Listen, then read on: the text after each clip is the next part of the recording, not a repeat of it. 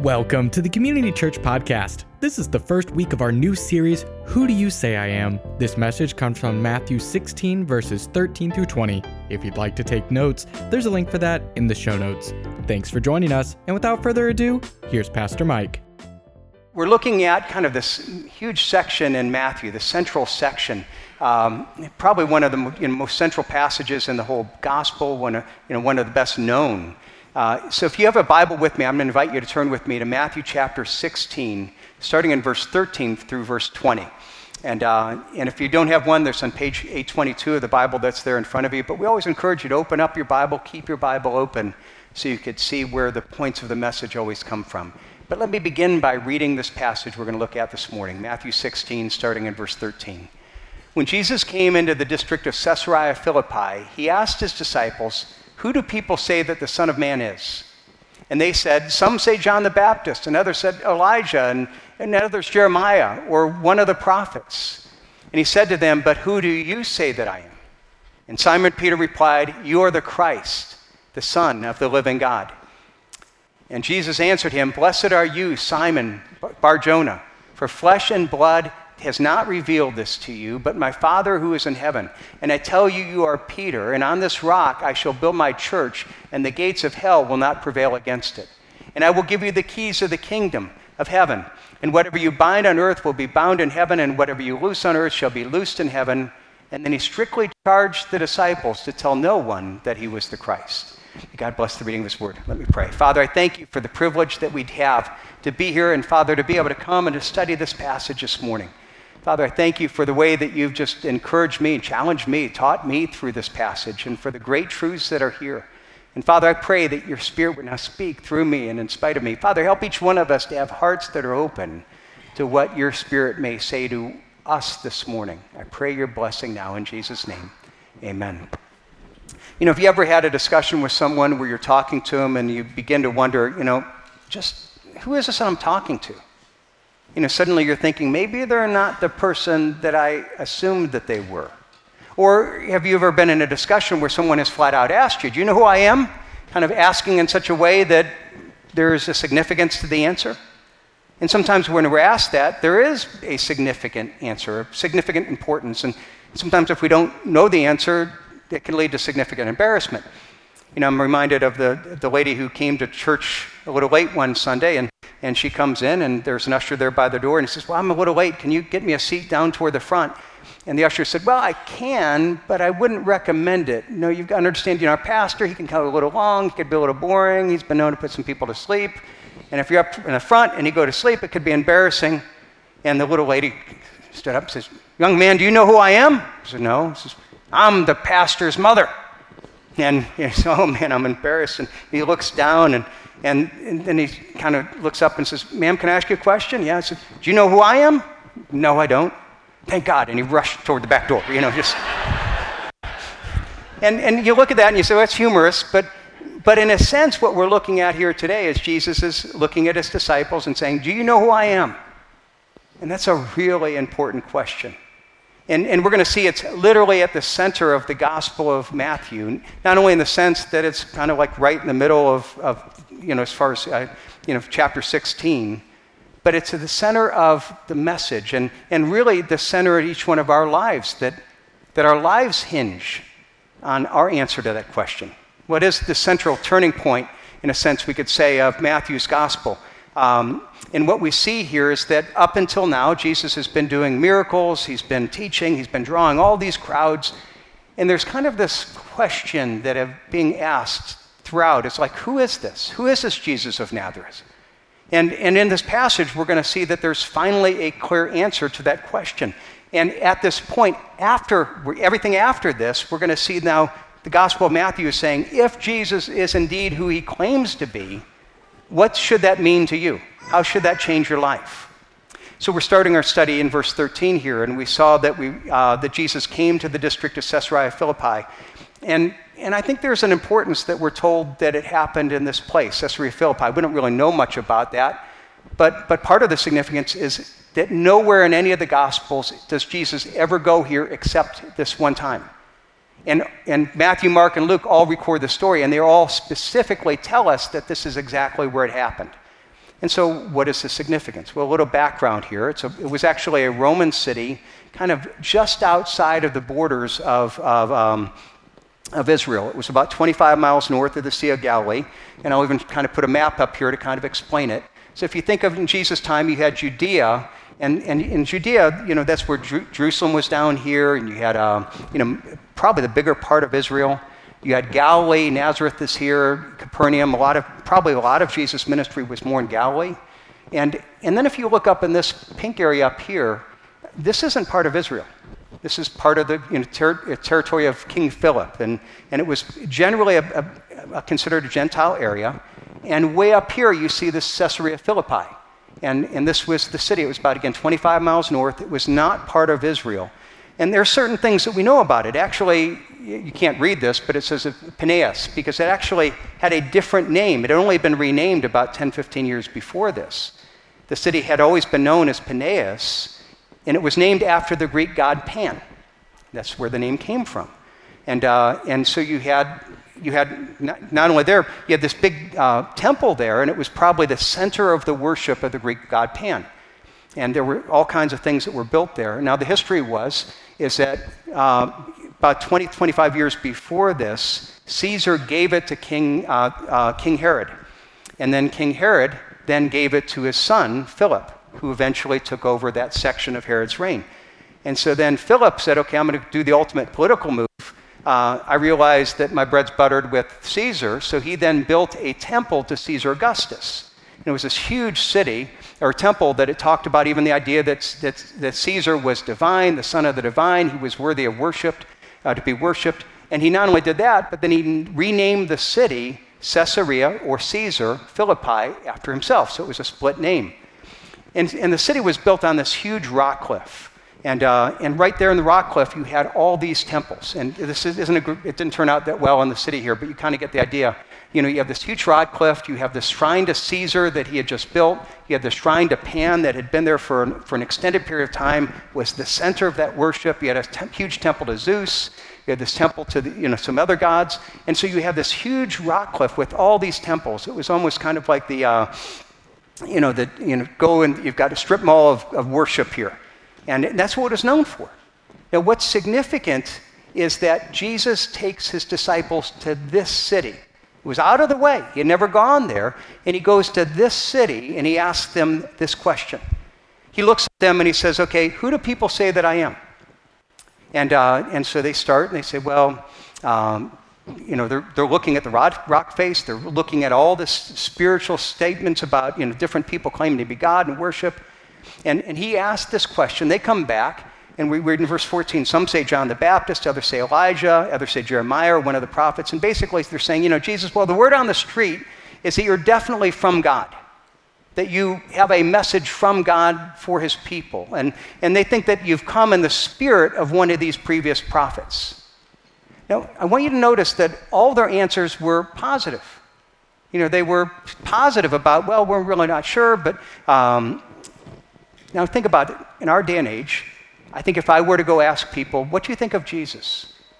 I think most people would give a generally positive answer. They would say something like, well, he was a really good man. Well, he's a good teacher. He's a good moral teacher. He's a great example. Some might even say a prophet. Many would give a positive answer that would stop well short of, he's God. Uh, now, here's what you need to realize. When we look at that, the problem with that answer is it's an impossible answer to hold to. You cannot say that Jesus was a good man, a good, good moral teacher, a good example who wasn't God, simply for the reason that he claimed to be God. And he not only claimed to be God, but he claimed, he called people to follow him, to basically you know, give up their whole life and follow him because of who he was. Now, we understand this in even our experience.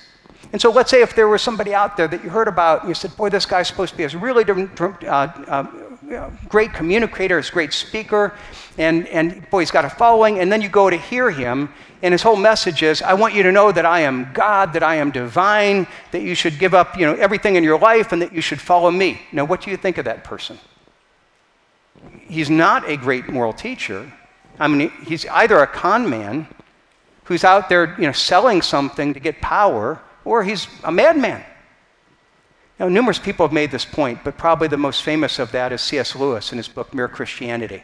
And uh, in Mere Christianity, listen to what he said. He said, I'm trying here to prevent anyone saying the really foolish thing that people often say about him that I'm ready to accept Jesus as a great moral teacher, but I don't accept his claim to be God. That is the one thing we must not say. A man who is merely a man and said the sort of things that Jesus said would not be a great moral teacher. He would either be a lunatic on the level with a man who says he's a poached egg, or else he would be the devil of hell. You must make your choice. Either this man was and is the Son of God, or else a madman or something worse. You can shut him up for a fool, you can spit at him and kill him as a demon, or you can fall at his feet and call him Lord and God. But let us not continue with any patriotic nonsense about his being a great human teacher. He has not left that open to us. He did not intend to. And when we look at this, you know, um, you know, he's calling out this what most people they want to see Jesus as, as a good person, not to be worshipped. But that's not an option. And, and when you think about it logically, we really only have three logical options. Number one, he's a liar. He's a con man. He's you know, a terrible person that was out there trying to manipulate people, trying to gain power for himself, and telling what he knew to be a lie, wrecking people's lives. Or we have to reject him as a lunatic. You know, that as, as, as Lewis says, you know, he's, he's at the level of someone who thinks he's a poached egg that he is just a normal person who thinks that he is God, in which case he's totally crazy, and we should reject him as crazy. Or the only other option is that we receive him and submit to him as our Lord, that he recognize that he is who he claimed to be. Now, Jesus, I think, here is trying to drive his disciples and us to this kind of challenge of saying, Who do you say that I am? And you only have so many options. Because when he comes and he asks, Who do other people say that I am? they give an answer. And then he goes in verse 15 and says, But who do you say that I am? And that's the question that we each have to ask. And it's dealing with the very foundation of our lives. We have to answer it ourselves. It's not just enough to say, you know, well, I've heard this about Jesus, or, or, or other people think this. It's, well, who do you say that I am?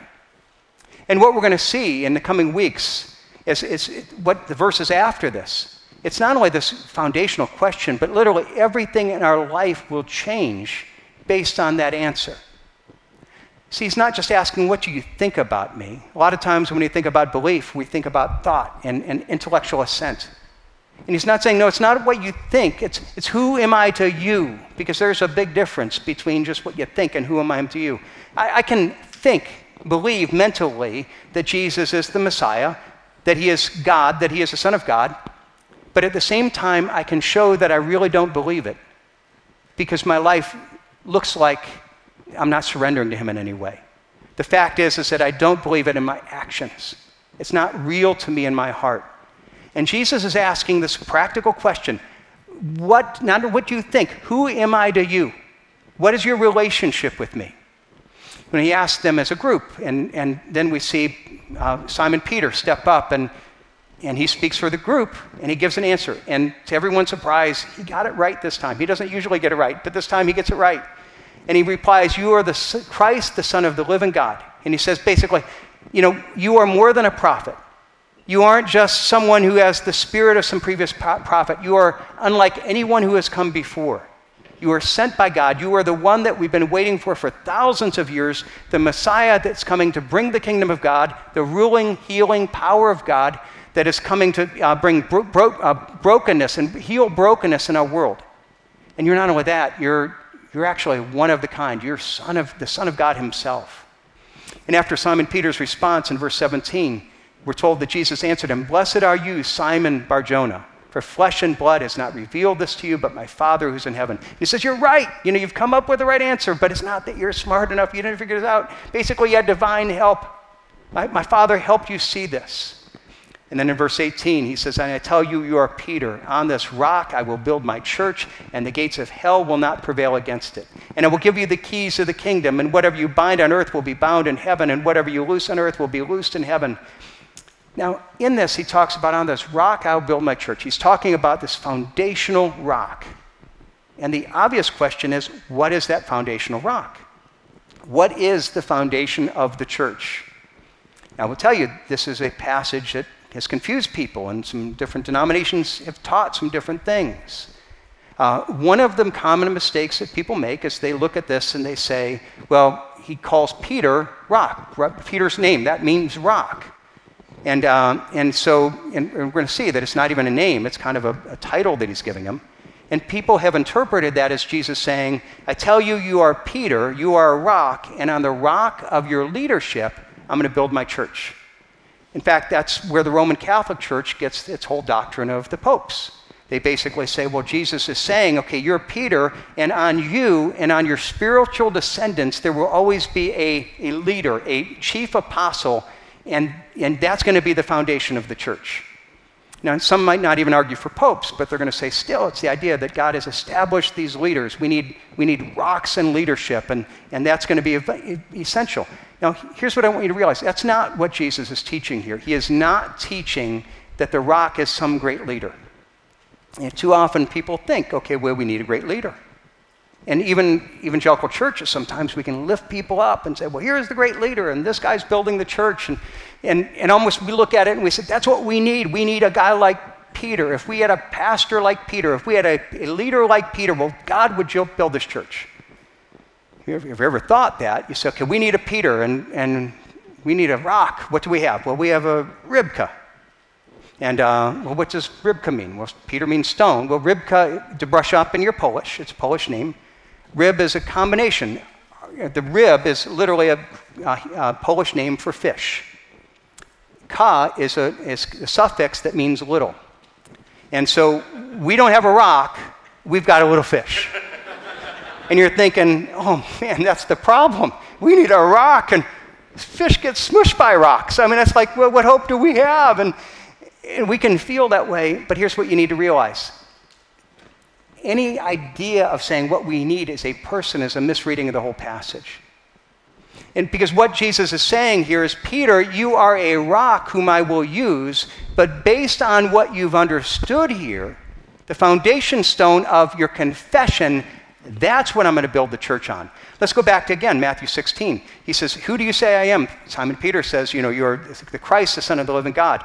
And Jesus said, You know, blessed are you, flesh and blood has not revealed this, but my Father is in heaven.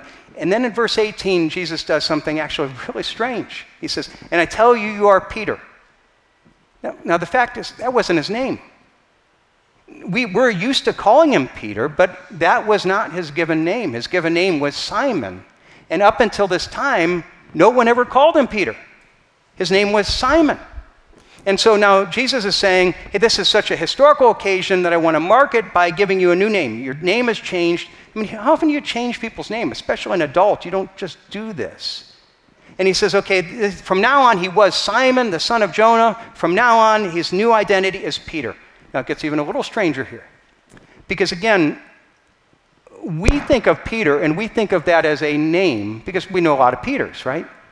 What's interesting is that if you study both Greek and Roman literature, up until this time, Peter is never used as a name. It was not a name. Never, never was anyone called Peter. After this, people started to name their kids Peter, but never before this. It's a word. It word literally meant, meant stone. And so you're looking at it say, well, we know, we know like name Rocky, but Stone, I mean, that's not a name. And, and Jesus is say, okay, no, his name is Stone now. Everybody say hi to Stone. Let's call him Stone now. Now, in this, what we've got to realize is to use a word for rock. I'm, I'm going to get a little bit technical here. The, it's a Greek word. The, the, Greek word is the word uh, petros, and it means rock or stone. And generally, when it, we talked about it, it was like a rock that was kind of what you would hold in your hand. It was something that you could pick up, that you could throw. And, um, and so he says, okay, here's, you know, you are Peter, you are stone. And on this rock, and here Jesus used a different word. It was kind of the same base, but it was a different uh, form of the same noun. Instead of Petros, which means stone, he now used Petra, which means this massive foundational rock, a cliff. It was, you know, the kind of huge rock slab that you would build a building on. It could even be referred to a mountain. And he looks at Peter and he says, From now on, you're going to be called stone, but on this immovable rock. I will, future reference, build my church and the gates of hell will not overcome it. And he's saying, okay, you got the right answer, Peter. And, and the right answer, I am the Christ. I am the promised Messiah, the Son of the living God. And on that rock, on that foundation, I'm going to build my church. And what you need to realize, our foundation is the identity of Jesus Christ. It isn't Peter, it isn't some other leader, it's the foundation of Peter's confession. The foundational truth about who Jesus was and the fact that he was the promised Messiah, that he was the Son of God.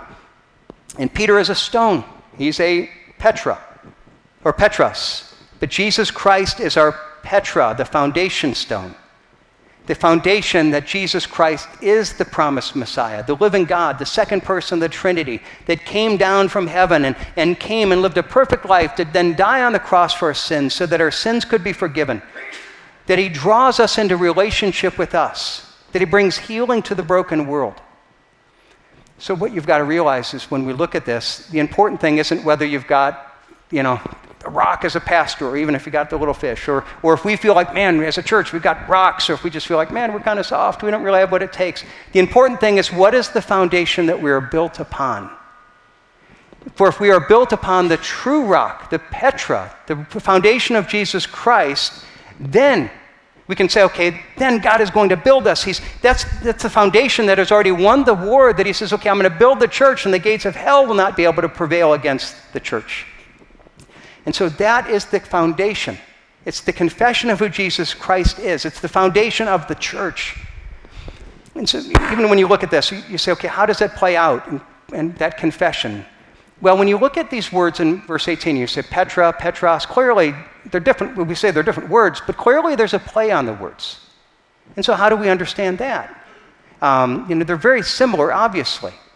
And here's what I think Jesus is saying here He's saying, okay, Peter, you're not the rock upon which I'm going to build the church, but you're connected to the rock.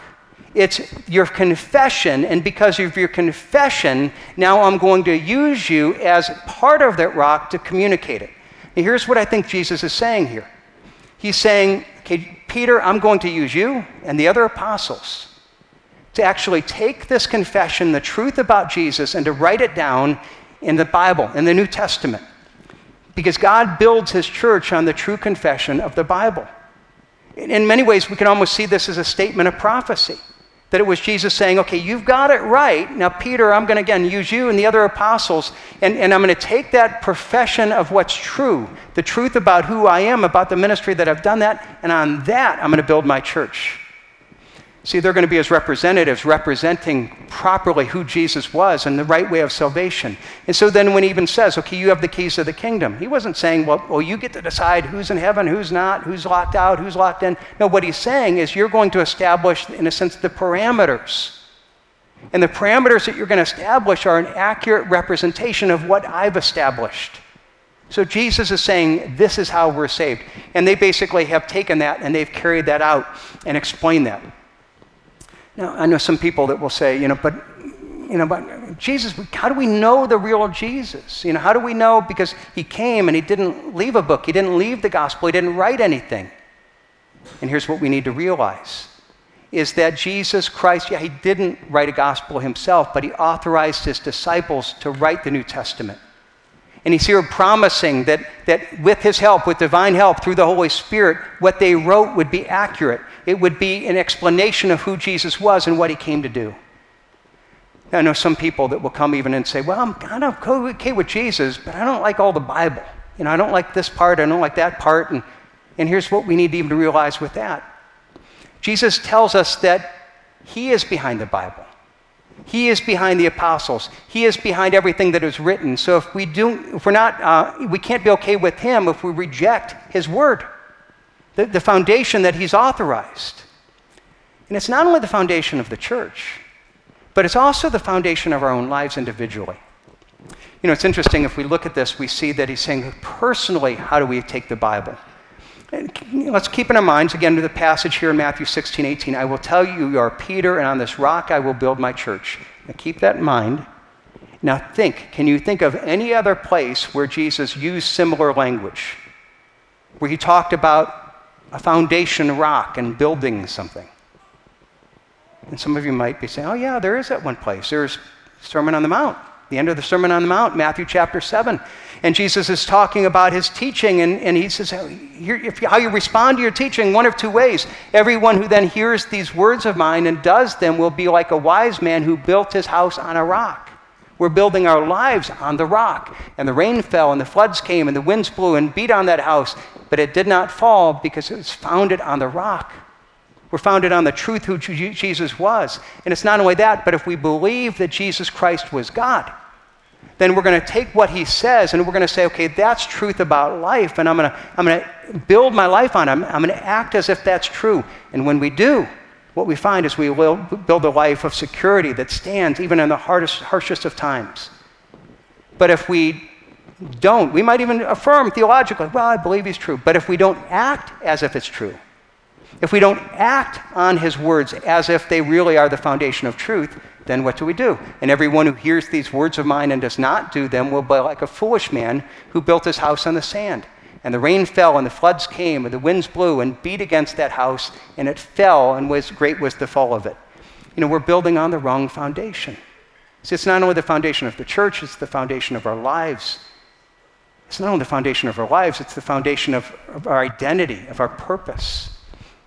Again, look at this whole passage again. You know, Jesus asks, Who do you say I am? Simon responds, You are the Christ, the living of the God. And, and, and Jesus said, Okay, you got it right. And, and because you've got it right, I tell you, you are Peter, and on this rock I will build my church, and the gates of hell will not prevail against it. He's saying, Because you got it right, you have a new name. And with that new name, you have a new purpose in life, a new, a new purpose for living. Now, let me ask you a question Was Peter the exception here? Was he the only one that when he confessed faith in Christ that Jesus said, okay, now because of that faith, you have a new name and a new purpose, and that's exceptional? Or is that normal? Is that the case for all of us who make profession of faith in Christ? When we do this, that Jesus does the same thing to us? Think about that for a minute. Well, let's Scripture interpret Scripture. Let's look at what other passages in the Bible say. What does it say in 2, 2 Corinthians? Therefore, if anyone is in Christ, he is a new creation. The old has passed away. Behold, the new has come. What it's saying is that if we have faith in Christ, when we make that profession of faith in Christ, Jesus said, okay, this is who you were. This is who your past was. This was your name, but you have now have a new identity. You have a new purpose. I'm now calling you. I've renamed you. Now go live up to that purpose. Or take even, for example, look what it says in, in Revelation chapter 2. To the one who conquers, I will give him some of the hidden manna, and I will give him a white stone with a new name written on that stone that no one knows except the one who receives it. That we have a new name. We don't fully understand that name until we're in heaven, but the fact is, you have a new name. If you have a relationship with Jesus Christ, if you have made that profession of faith in Jesus Christ, Jesus said, okay, this is who you were. That's not who you are anymore.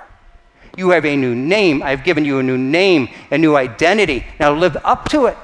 Live up to it. It's, it's not only a new name, you're, you're literally called in this new name to, to be able to come and say, now live up to this, and this is what it looks like to, to, you know, to have a new purpose in life. That you're living for a new purpose. Live up to that. And you might think, but, but I don't really have anything to offer. Know, again, I'm not a Peter. I'm not a stone. I'm just, I'm just a little fish. I get smashed by the stones, and, but again, here's what you need to realize it's not because of who we are, it's because of who Christ is. And even in this whole passage, he said, okay, yes, he does this for you, but then that, that same thing that changed your name is also the source and the foundation of hope and confidence that you, we could never have otherwise. Look at again, what does he say? And I tell you, you are Peter, and on this rock I will build my church, and the gates of hell will not prevail against it. Now, this is again a commonly misread verse. And here's why. A lot of people will read this verse and they'll read it to be, well, God's going to establish the church and Satan's going to attack us. And what the promise is, is that even when the church is attacked, we're not going to be overcome. We're not going to fall. It's almost like this idea that, you know, we're, you know, we're going to kind of establish ourselves in the, in, the, uh, in the citadel and, and we're going to get attacked and we're just going to hold on and we know that, that, that until Jesus comes back, one day we get back and we're going to barely escape with our lives um, but we almost have this expectation that Satan's going to attack us, and the promise is defensive. Let's look at this passage again. I will build my church, and the gates of hell will not prevail against it. There's one military weapon here, all right? We don't have to go in a whole lot of detail here. We know what the gates are. Okay, are gates offensive or defensive weapons? Do you attack with gates? No, they're defensive weapons. And who has gates? Hell. And look what he's saying here. He's not talking about Satan's inability to plunder you from his kingdom. He's saying, no, that you are now empowered, go plunder his kingdom. We're giving the offensive weapon to say, I'm going to establish my church, and I want you to go move into the world. I want to go storm the gates of hell. And, and, and you know, Satan's most well defended strongholds are going to fall. And, and it's not who we are. You know, we're like, I don't, uh, Peter, well, again, we might be soft. We feel like we're nothing and we have nothing to offer. It's who Christ is, it's the foundation of who He is. The important thing is what we're built upon. It's the foundation of the true rock, the, the Petra, the foundation of Jesus Christ. And he gives us this call and he gives us this promise and says, if you do this, you're going to move forward, and the gates of hell will not be able to stand against it. Now, I don't know about you, but sometimes I get discouraged. I can look at what's happening in our culture, and it seems like we have spiritual decline and we have attack on one thing after another. And morally and spiritually, we seem to be going downhill. And then we look at all that is against us, you know, social media and media and all the power positions of power and politics. And you ever feel like, man, we're just losing the battle? That all we have is to hold on? All right, let me remind you of something. When Jesus said this, was he facing a more uh, hostile culture than we are or a less hostile one? Was, was it really friendly? And he's saying, okay, this is really great. No, remember where he is when he says this. He takes his disciples to Caesarea Philippi at the edge of the you know, Jewish border, and he's looking out, and they're seeing all these temples. And here you have Caesar Augustus, who's claiming to be God. That's political power. And here you have Pan, and then, and then you have Zeus, and you have all these temples, and he's looking at all of this that defined a city and saying, you know what? You go storm the gates of hell, and all that will not be able to stand. And they're like, well, who, who do we have? I mean, they just got a dozen people. There's just a dozen uneducated people that are there and saying, Jesus, how are you going to do this? It seemed impossible. But you know what's happened? Today we have you know, hundreds of thousands, millions of churches that are meeting throughout not only this country, throughout the world. We have flags up here because there's Christian testimony in all these places. We, you know, we come from all these different backgrounds that you say, how is it that I am a follower of Christ? God is working in a significant way that even if we look at things and it seems discouraging, the fact of the matter is there are more Christians in the world today than there has been in any time in human history. And the gospel is advancing in many parts of the world. And we're sitting there saying, this is the reality that we have here. And, and you know what? There's been opposition from the very beginning up until now. But you know what unites the fact of these millions of churches that are meeting, these hundreds of millions you know, you know, Christians that are meeting today? Our foundation that we have a common foundation and that we profess that Jesus Christ is the Messiah, that He is the Son of God, that He is Lord. And because we have that common foundation, the church has moved forward, that He has, God has built the church in spite of all the opposition. And so, in the middle of this, when we look at this and we might be tempted to get discouraged and, and, and it might, you know, we don't understand what God is doing, we need to realize that we are built on the true rock. And because of that, the gates of hell will not be able to hold us back. Are there times that we feel like the opposition is bigger than we are? Yes. Think 1 John. Little children, you are from God and have overcome them, for he who is in you is greater than he that is in the world. It's not who we are. I'm just a little fish. Little fish gets squished. It's not who I am. It's who He is. I love the promise of Ephesians. Now, to Him who is able to do far more abundantly than all we ask or think, according to the power that is at work within us, to Him be the glory in the church and in Jesus Christ throughout all generations, forever and ever. Amen. That's what God does.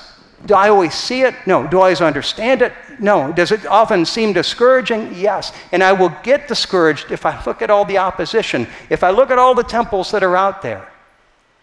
But if I look at the foundation and I look at the promise of Jesus Christ and I really believe, if that's who he really is, and then he promises, and I will build my church, and the church will move forward, and it will, we will not always look like we're advancing, but the gates of hell will not be able to prevail. And it may be one person at a time, one of us going and sharing our faith with one person and celebrating that, and, and a small group going into the public schools and sharing with the kids there, and building relationships with friends or neighbor and seeing one family changed at a time.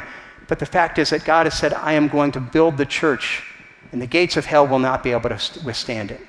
And so, just in closing, a couple questions to ask. The first one that we have to ask is this Who do you say that Jesus is? Not what do other people say, it's not even what you think about him. Who is he to you? Who is he to you? Is he truly Messiah, God, somebody that you've asked for the, you know, for the forgiveness of sins that you follow after? For some, it might be, oh, he's a good person. I really, you know, again, you can't hold that he's a good person. It makes no sense. And the question is are you going to embrace him for who he is and say, Today I make that decision. Today my life hinges on the fact that I declare that he is the Messiah, that he is the Son of God, that he is the one that has come to die for my sins. And today he is my Savior, my Lord. And it might be as simple as just even where you're praying there, just to pray, God, I, I agree with you. I'm a sinner. I, I need you to forgive me. I ask you to forgive me through Jesus Christ. I want to be your, I want to be your follower. Forgive me and help me know what it means to follow after you. Today may be the day that you proclaim that. Who do you say that Jesus is? And then, if you say that He is Lord, then what does that mean? How is He changing your identity and your purpose? Because what you see here is Peter says it, and he says, Okay, that's great. Now, Peter, you know, you were Simon, you are Peter, you have a new identity, you have a new purpose. Now, now go out and represent me, and the gates of hell will not be able to stand up against the advance. And the fact of the matter is, as we've seen, what we see with Peter isn't the exception, it's just an illustration of the norm. And that every one of us here, if today you're saying, Yes, I have professed faith in Christ, then Jesus is coming to you and saying, Now you have a new identity. The old you has passed away, the old purpose has passed away. You're not only saved from your sins, you're saved for a purpose. Now go and represent me. Live into who you are. Not into who you were, live into who you are. And yes, it's going to get discouraging, but then go back to the foundation and remember who Christ is. Because it's in that foundation that we are a, a new creation, that our, our, our name, literally, our, our purpose, our identity, our, the purpose of life is changed. And when you get discouraged, remember, it's only because what we can see. We realize that we're moving forward, and one person at a time, God is still working and He's still building His church in a way that even the gates of hell will not be able to stand against it. So take hope, take courage, believe His word. And that is it for this week's message. If you have a question about the message, community church, or Jesus Christ, send us a text to 330 400 3242. You can learn more about our events and community groups online at ccpl.life/connect. There, you can also send in a prayer request. We would love to pray for you. Have a blessed Lord's Day, and we'll see you next week.